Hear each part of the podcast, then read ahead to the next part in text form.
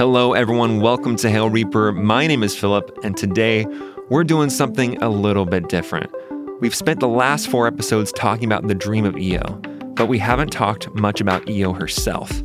A little more than two years ago, we released an episode all about the character of Eo, and we felt like this is a great time to re release that episode because it fits right into the conversation we've been having about her dream.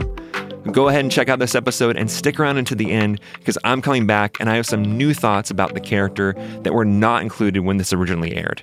Thanks for listening and enjoy. I live for the dream that my children will be born free, that they will be what they like, that they will own the lands their father gave them. When we immerse ourselves in a story, we develop specific relationships with the characters. We decide if we like or dislike a character based on their ability to stay within the bounds of our own personal dogmas. In Red Rising, Eo of Lykos and her definitive final act are remembered very differently, as either righteous martyrdom or self righteous suicide. Lots of readers love Eo. Her part in the story is fondly remembered as brave, necessary, and powerful, a sacrifice of all out devotion. She believes her life can be used to break the chains of oppression that her people suffer through. In death, she thrusts her dream of liberty into the hands of her husband, Darrow. Though reluctant at first, he gradually grows into the dream keeper she hoped he'd become, one that could create a new reality for the oppressed. This is why so many people believe Eo should be memorialized in a positive light. I'm sure there are numerous break the chains tattoos out there that would back this up. All that being said, what do you do with Eo's disregard for her family? While being whipped, she makes an astonishing public decision to end her own life when choosing to sing the Reaping Song. This true act of defiance toward the society has massive ramifications for her loved ones. Regardless of the perceived purity of Eo's intention, she leaves her husband, family, and friends with no warning. Would it be wrong to say that Eo is incredibly selfish? Darrow is absolutely broken, and if it wasn't for Uncle Narol and the Sons of Ares intervening, Red Rising would be a very short story. These two depictions of Eo do not align, at least in my head. Is she being a noble savior or a defiant teenager? For a long time, I've struggled to know who she truly is, but then I came across this quote from Pierce Brown, author of Red Rising. Eo was conceived far, far ahead of Darrow. She was the first character. It was always about that sacrifice. Before Darrow, before Lykos, before freaking ugly Dan, before all of it, this quote challenged me to think differently about the slave girl from Mars. Eo was never created to be our hero, so I can't hold her to that hero standard. She was created for one very specific purpose, and it's written with absolute certainty. Brown wrote her to be the match that started the wildfire, and nothing more. Eo truly is the origin of it all, and that doesn't make her good or bad, perfect or imperfect, virtuous or selfish. It simply just makes her the beginning.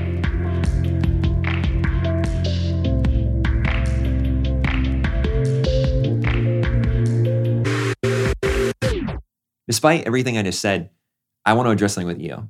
I find her radically confusing. I still don't feel like I have a hold on who this character is. I mean, I understand her literary arc, and that was what I was addressing in the open. I get Pierce Brown's intention with the character and how he created her to be. But when you're just looking purely at personality, I, I really struggle with the character. Like a lot of the characters feel like they have kind of um, Pierce Brown like really quickly sets you up for who they are, I think, and they kind of just gives you um, a, couple notes to hang on, and you're like, oh, I kind of get who this person is. I can kind of flow with them. Eo is a character that seems like she's at war with herself. And so she's hard to kind of put your thumb on and kind of figure out who she is, where she's going, because at some moments she's like, I'm the loving wife. But other moments she's like, you know, ugly Dan is, you know, taunting, you know, Darrow like to, with the baton. And she's like, do it, Darrow, like go for it. Like, it's like, wait, do you want, what do you want? You know, I, I mean, I think I know the answer, but I still like struggle with that, finding out who she is as a, as a personality. So, what is your impression of that? No, I, I completely agree with you. I think Eo is a very difficult character to analyze. Mm-hmm. Um, she's she's both very polarizing and very polarized. And yeah. I mean, I think you you you told me not too long ago that there's an actual like Eo haters club or something. Yeah, on like Reddit, that. there's an actual like any uh, fellow Eo haters out there, or something like that. Which I haven't seen, but that's that's crazy to think about you know, but I, I definitely know there's a lot of people who revere Eo as well. Yeah. And, you know, you just said it, but I'll kind of reiterate. she is polarized. She's a she's a woman of extremes. Mhm. You know, like you know, at one point she's mending her her husband's hand and would never think of insulting his ego. You know, Yeah. over over the loss of the laurel. But then she'll insult his dead dad. yeah. You know, in in the next turn, and she's incredibly intelligent. Yeah. You know, She knows how to like get the most out of people, especially her husband, like how to kind of draw those things out of them. Yeah, and you can you can use the word manipulative if you like, but she definitely knows how to draw it out. But uh, but then again, she has this other side of her where uh, sometimes she just seems so naive. Mm. Like you talked about picking up the thumper, you know, do it, Darrow, and you know she she talks about like taking over Mars, Yeah. you know, but but doesn't realize that that that would just be squashed like Instantly. instantly. Yeah. Uh, you know, and and even at best, if if the military didn't come in and just squash it, they would just let them starve. They would just stop sending food to Mars because, Mm-hmm. as far as they're concerned, nothing grows there anyway. Yeah. You know, so she's just very short sighted, but then wildly intelligent at the other. So there just never seems to be middle ground with Eo. Yeah. It just it just one side or the other, nothing in the middle. So when you and I are trying to kind of, you know, especially for the fo- podcast's sake, kind of ride that middle and and be objective and fair Mm-hmm. and, and kind of you know analyze her, it's very difficult. Yeah, this is probably one of the tougher episodes we'll have to do just because of that, because of her character. But so props to Pierce Brown though, right? Like he made this character to be that. Like he didn't She's she's wonderfully written. I mean, the best. Like Yeah. she's only she's a snapshot. She is a snapshot in this book because like she's not really in the first three chapters. Like she is, but she's not.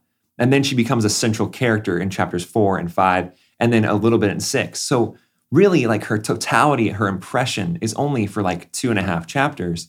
Yet the story is Eo's dream. Like it is Eo. And so, I mean, and he made this character be for some people wildly unlikable and then for some people like revered and you're like how did he do that honestly i'm, I'm serious like it's a skill like props to pierce for writing this character and and how he did it and and drawing a lot of um, like the emotional like kind of either disdain or like a visceral like lovingness towards eo i still we're still we're still talking about it you know after Yeah. all you and i have had these conversations like for a year now. I remember like being at coffee or your kitchen table and we're just like who is eo like how do we talk about this character? How do we how do we ride that middle? Like we said without kind of going just to our instant reactions of our like our personal emotions. And we're going to get to that. We're actually going to address that. But we're trying our best now to just kind of you know talk about it a little more objectively.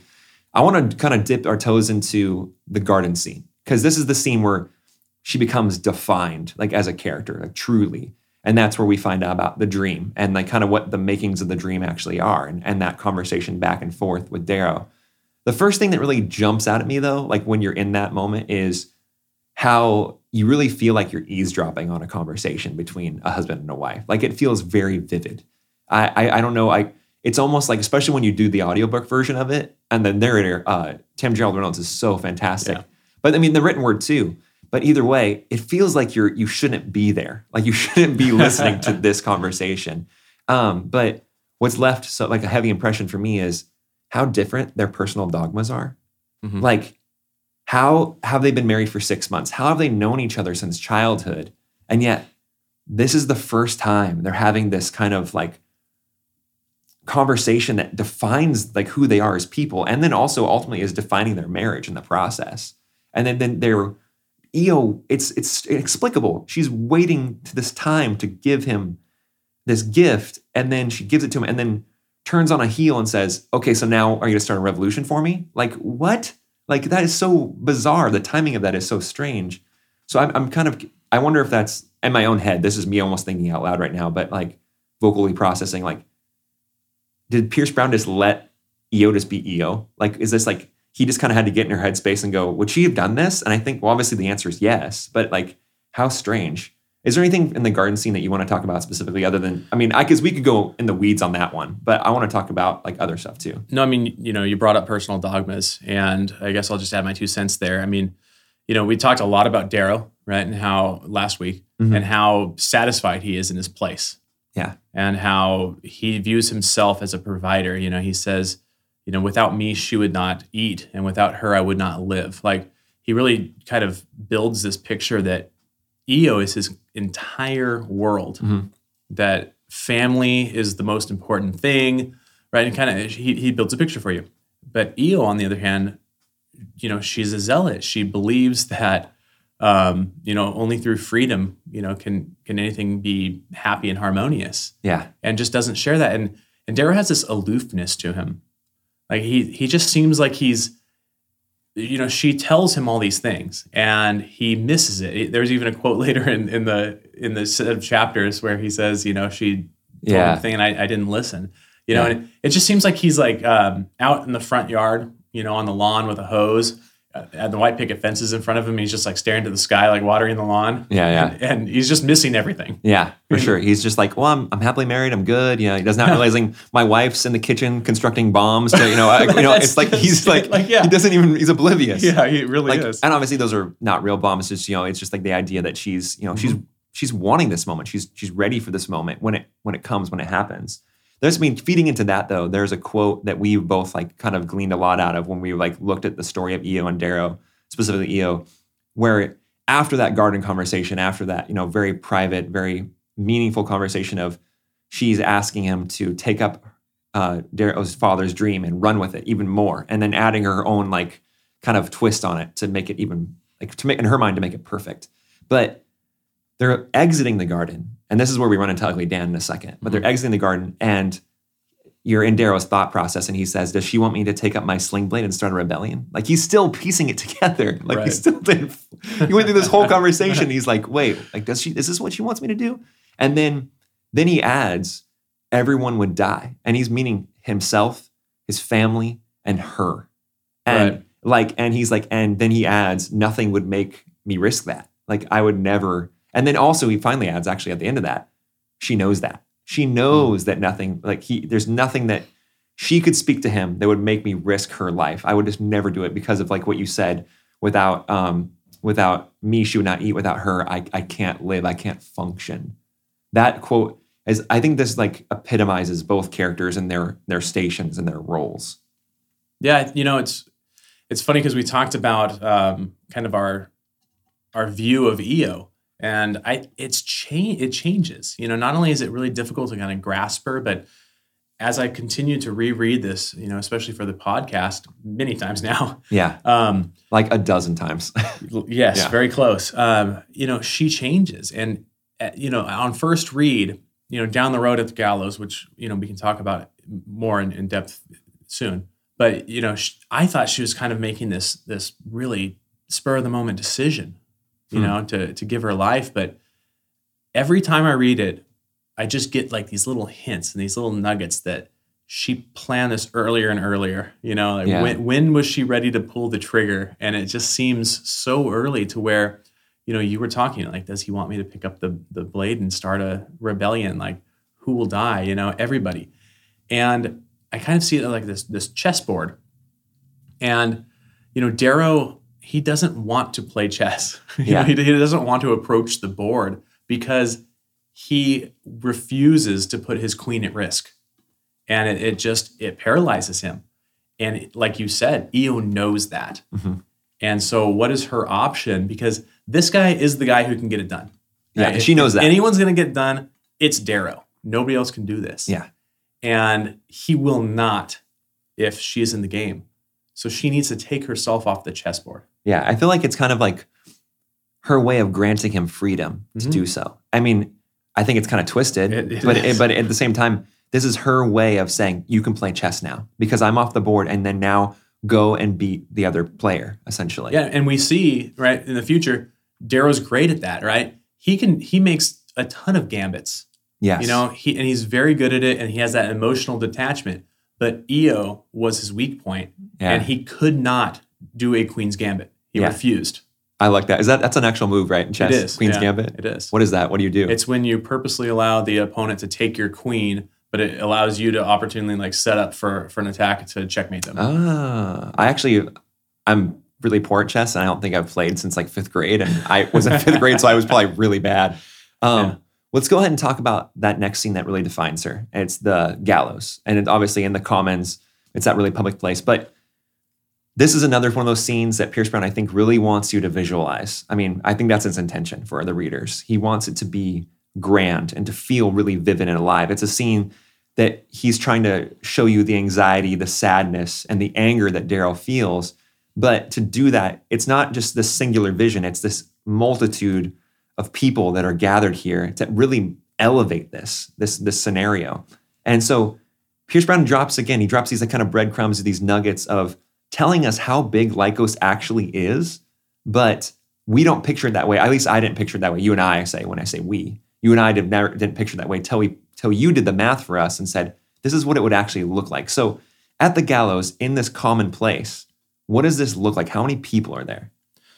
Yeah. So you have 20, uh, 24 clans, and 23 of them live in these townships, you know? So I, I kind of view it as this wagon wheel or or honeycomb kind of kind of looking thing, mm-hmm. right? And there's tunnels that that attach to them. The 24th clan is Gamma, which is the largest of the clans, and they live above the commons. And so each one, and and just so you know, I, and I don't know if even the listeners can can kind of track with me here, but I've always viewed it looking like Fraggle Rock. so yeah, throw that Fraggle Rock in there. I have to throw that in there. It was like what? That was like probably I don't I can't imagine that being on TV after like 92, hmm. 93. I don't know. I, mean, I watched ba- it as a kid. We're 80s babies, so that for 80s babies we'll get that one. Yeah, but I mean, it has the Jim Henson, right? Yeah. Which did Yoda for Star Wars, and Pierce Brown is a huge Star Wars fan, yeah. so it's plausible. Yeah, there we go. That. Let's just say it's plausible, that Fraggle Rock is Wait, the is Tim, Lykos. Tim's our producer. Tim, you're 23. Do you know what Fraggle Rock is? He has oh, no clue. he has no clue. Keep going. But Pierce Brown does. Yeah. We'll anyway, all right. So you have uh, 24 clans, 23 of them. It talks about the size of the of the mining um, of the mining group, about mm-hmm. 200 each. And Gamma, being the largest uh, that always wins, um, has 300 miners. So if you if you take, you know, if you double that because you take kind of 50-50 for women, men, mm-hmm. um, and then you add the you look at the working age first, right? So you start working at 13 years old and life expectancy is late 30s, early 40s.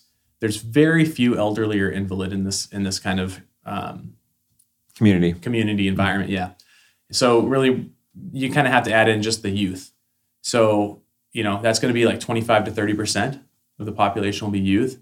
And then when you do all that math and add it all up, you're at a number of 12,000 Reds in Lykos. And that's like a, a number that I would have never thought of. I would have, and, until you kind of put the math together, my own visual reference for this is like 500, 700 people thinking Lykos is, is small. It's not, it's like a little tiny town in like the middle of nowhere rather than thousands of people. Yeah, I was there as well. I was probably 500. Yeah, for sure. Well, that's, you know, this is the completion of Eo's story. Like it, it manifests in this moment because obviously she sings the reaping song and then, you know, and that's, it, you know, put to her subsequent death, which, and, and that scene is just, it's scary. The one thing that really bothers me though about this is that Magistrate Verginius comes down and kind of like, you know, there's an exchange between Nero and Magistrate Verginius, and they talk like how, um, you know, anyone else share in this? Does anyone else share her opinion? Because she's obviously going to be put to death. And it doesn't happen. It just doesn't. And no one speaks up. No one speaks up for her. Not like they don't kind of go, yeah, like I want to sing too, or they want to have some solidarity with her. Her own parents don't do this. Her husband is gagged, so he can't do this. And he mentions like they're all scared. And he's like, he'd be ready to go. He's the one who would. Yeah. yeah, he'd be ready to go. And he would gladly and happily die alongside her, but he's not given that opportunity. But it really bothers me. It's always bothered me why no one stood up with her or like stood in solidarity with her in that, especially as being a parent myself and you being a parent. Like, how would you just stand there and not do that? But I guess it speaks to the level of oppression they're in. Mm-hmm. Like, you have to, you can't ignore that, like that part of it. Yeah. Like, they're just like, they've been conditioned to just obey. And like that's you know like obedience is the highest virtue. But it, I, I still can't get i don't know what if you that's a problem that i have or something you you would justify or? No i mean you have obedience like you said. You have you know kind of the quote where darrow talks about how the grays carry their thumpers but they would never need them because mm. everyone kind of falls in line. Yeah. Um like you were saying i mean obedience is not only a virtue um but you also have kind of this reflection of this peaceful protest. You know, I mean, yeah, they they you know disabled uh, the collaterals by taking a few parts out. You're talking about Dale. Dale, yeah. yeah. I mean, the, their their memories here are of anyone who does stand up just is killed immediately. Yeah. You know, and I think just with the oppression, like you said, they they learn to fall in line. Darrow has that quote where he says that you know the Greys carry thumpers, but would never need them Mm-hmm. because no one's going to act out. Yeah, there's just they're just too afraid, and they're they've been conditioned at that to that point. Yeah, for sure. So then again, I mean, we're just kind of walking through this step by step. Yeah, and then that's it. That's Eo's character. It's completely done. It's completed, and it's kind of fulfillment of Pierce Brown's intention, which in that we talked about earlier with that quote. And he was she was always created for that sacrifice, and I, I really love that reflection of it, kind of going back and kind of linking the the story, fill up the reader, with that quote because it means I I, I kind of get it now a little bit. You know, we talked about how we're confused by her too. Yes. Yeah. But there's another thing that we, we want to address kind of within this death scene is because, you know, and it's a opinion that you have that I think is unique and different. I'd like you to share it is Persephone. And it's kind of like her role. And uh, you, you even said to me, she is way more important than Eo. And you even see her as a second character rather than the character herself. Yeah, I think this is kind of that that uh, you know, Phoenix from the ashes moment for Eo, where I think she's split into two different people. You know, Eo, the person herself who is married to Darrow and has that life, is now dead, you know, and what lives on is Persephone. I kind of look at it in the same light that like Superman would be, you know, in relation to Clark Kent. You have Clark Kent who has the nine to five job, he has the relationship with Lois Lane, he has uh, his buddy Jimmy, you know, Oh, and- dang. Yeah. and he has all that kind of stuff going for him, right? But then he turns into Superman, you know, when he goes into the phone booth, and now he's this moniker of of hope and justice, you know, and and Eo very much in the same ways like that, you know, because outside of this internal dialogue with Darrow going forward, who who will always remember his wife Mhm. and and reflect on her, but everybody else in the galaxy um, only knows Persephone. Yeah. She's not Eo. She's Persephone. No, she's she's mythology. You know, she's also that moniker of of hope and of justice. yeah. But she becomes this mythology, and and nobody knows her flaws. Nobody knows that polarized character that we don't know how to handle. All they they just know, you know, this myth. Yeah. Let's move on to do our favorite quotes. So each week will be probably most weeks we'll be taking our, our some of our favorite quotes from the chapters and just kind of mentioning them, calling them out. And also they're they're really worth exploring a lot of times because they kind of feed into what we've been talking about with maybe the character itself. So go ahead and read that first quote for us. Death isn't empty like you say it is. Emptiness is life without freedom, Darrow. Emptiness is living chained by fear fear of loss, of death. I say we break those chains. Break the chains of fear, and you break the chains that bind us to the golds, to the society. Could you imagine it? Mars could be ours. I like your Eo voice. Thank you. It's uh, she has a deep voice. I think if we if there is like some sort of like TV show for Red Rising or a movie, I think we should petition you to be the voice. Uh, You think so? You can dub it. Oh, we have wow. we can have a girl play it, but you should just dub the voice. Should I instead like do it in my Graham Chapman Monty no, Python voice? stop, stop. We're not talking about Graham Chapman. All right. Um, anyway, uh, no, I, I like this quote a lot, and I think that there's a re- there's a lot of people like it for different reasons. I think you and we, you and I even have different reasons we like the quote. But I think the primary way people really like love to read this quote or like like to kind of what they like to glean from it is that it has this kind of spiritual like foundation for Eo. Like it's break the chains. It's like it is that those moniker of hope, like kind of verbalized or realized in, in kind of like this verbal form. And and she's sharing this in a moment of like almost to tears with her husband.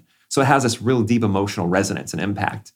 But for me, like what I like about it so much is that it's not really like that experience, but more so that I could explain to someone Eo probably just with this one quote. I could it, it kind of it's like the thesis of Eo. It's, it encapsulates her perfectly. And so that's what I really like about it. That's why I gleaned from it personally. I don't know about you.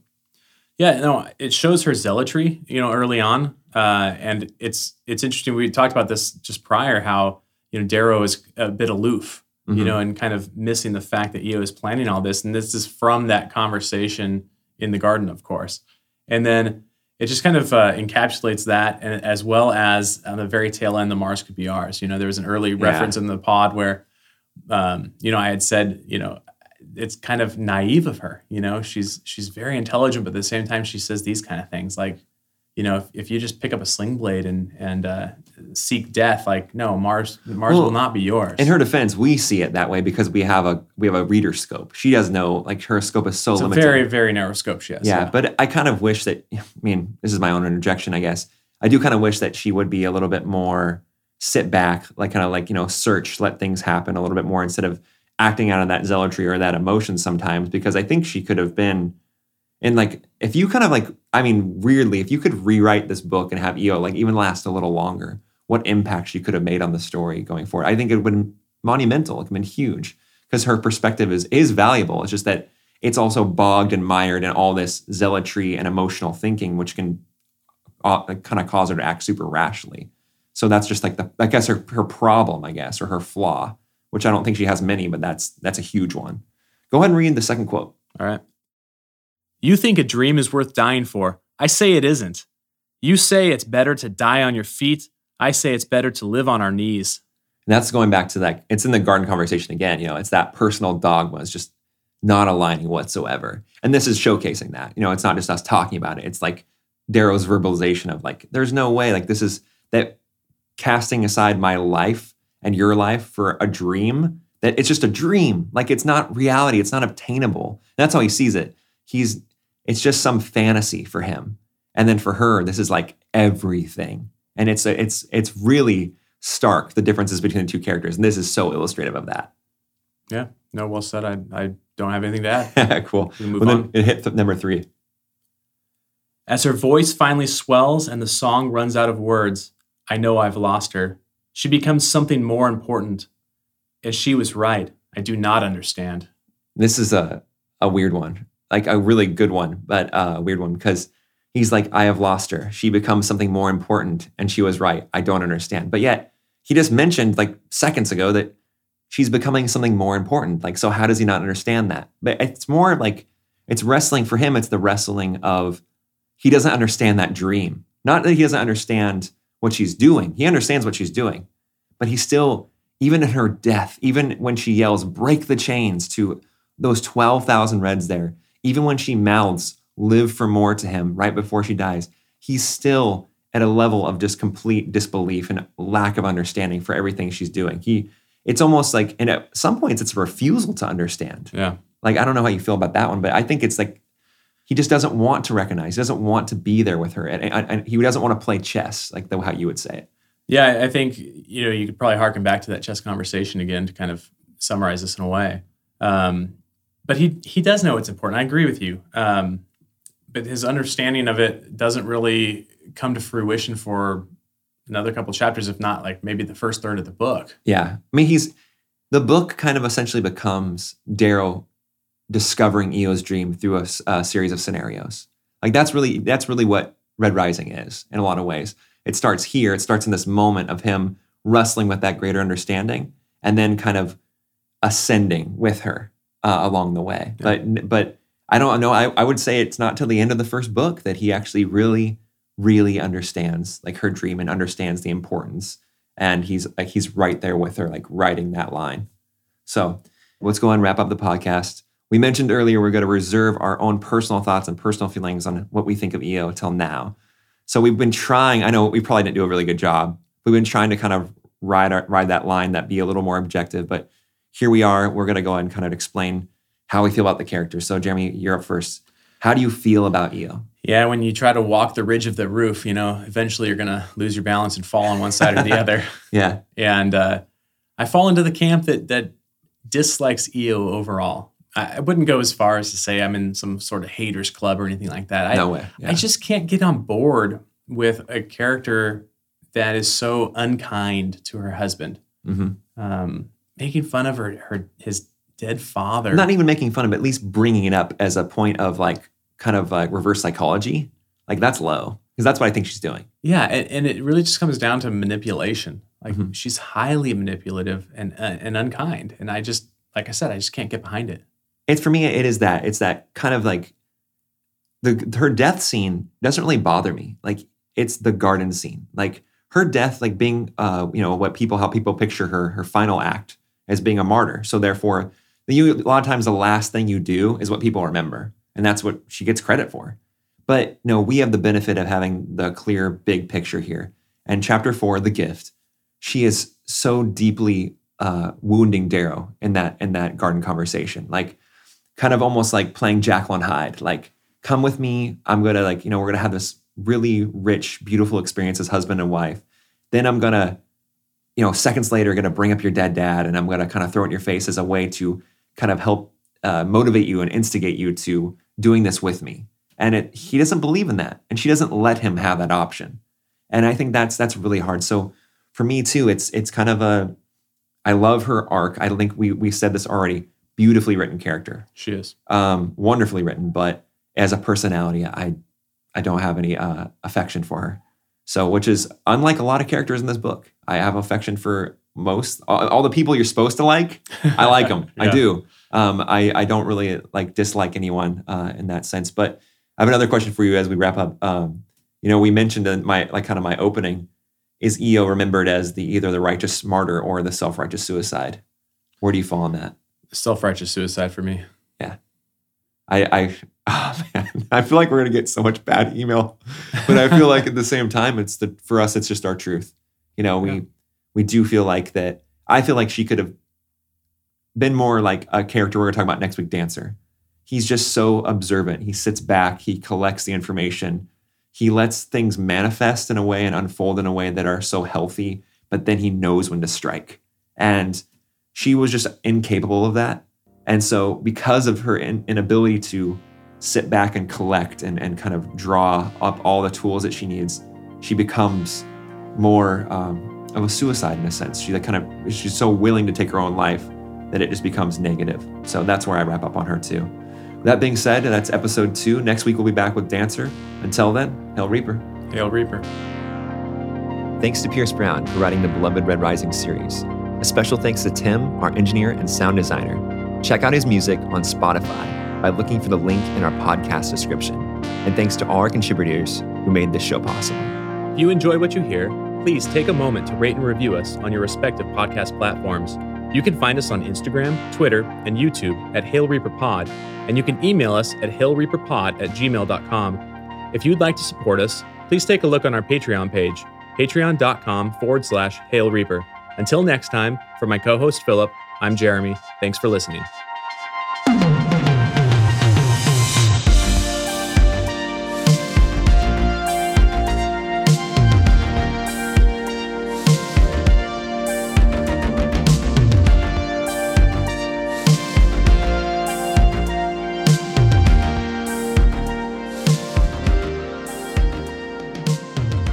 Hello, everyone. I am back.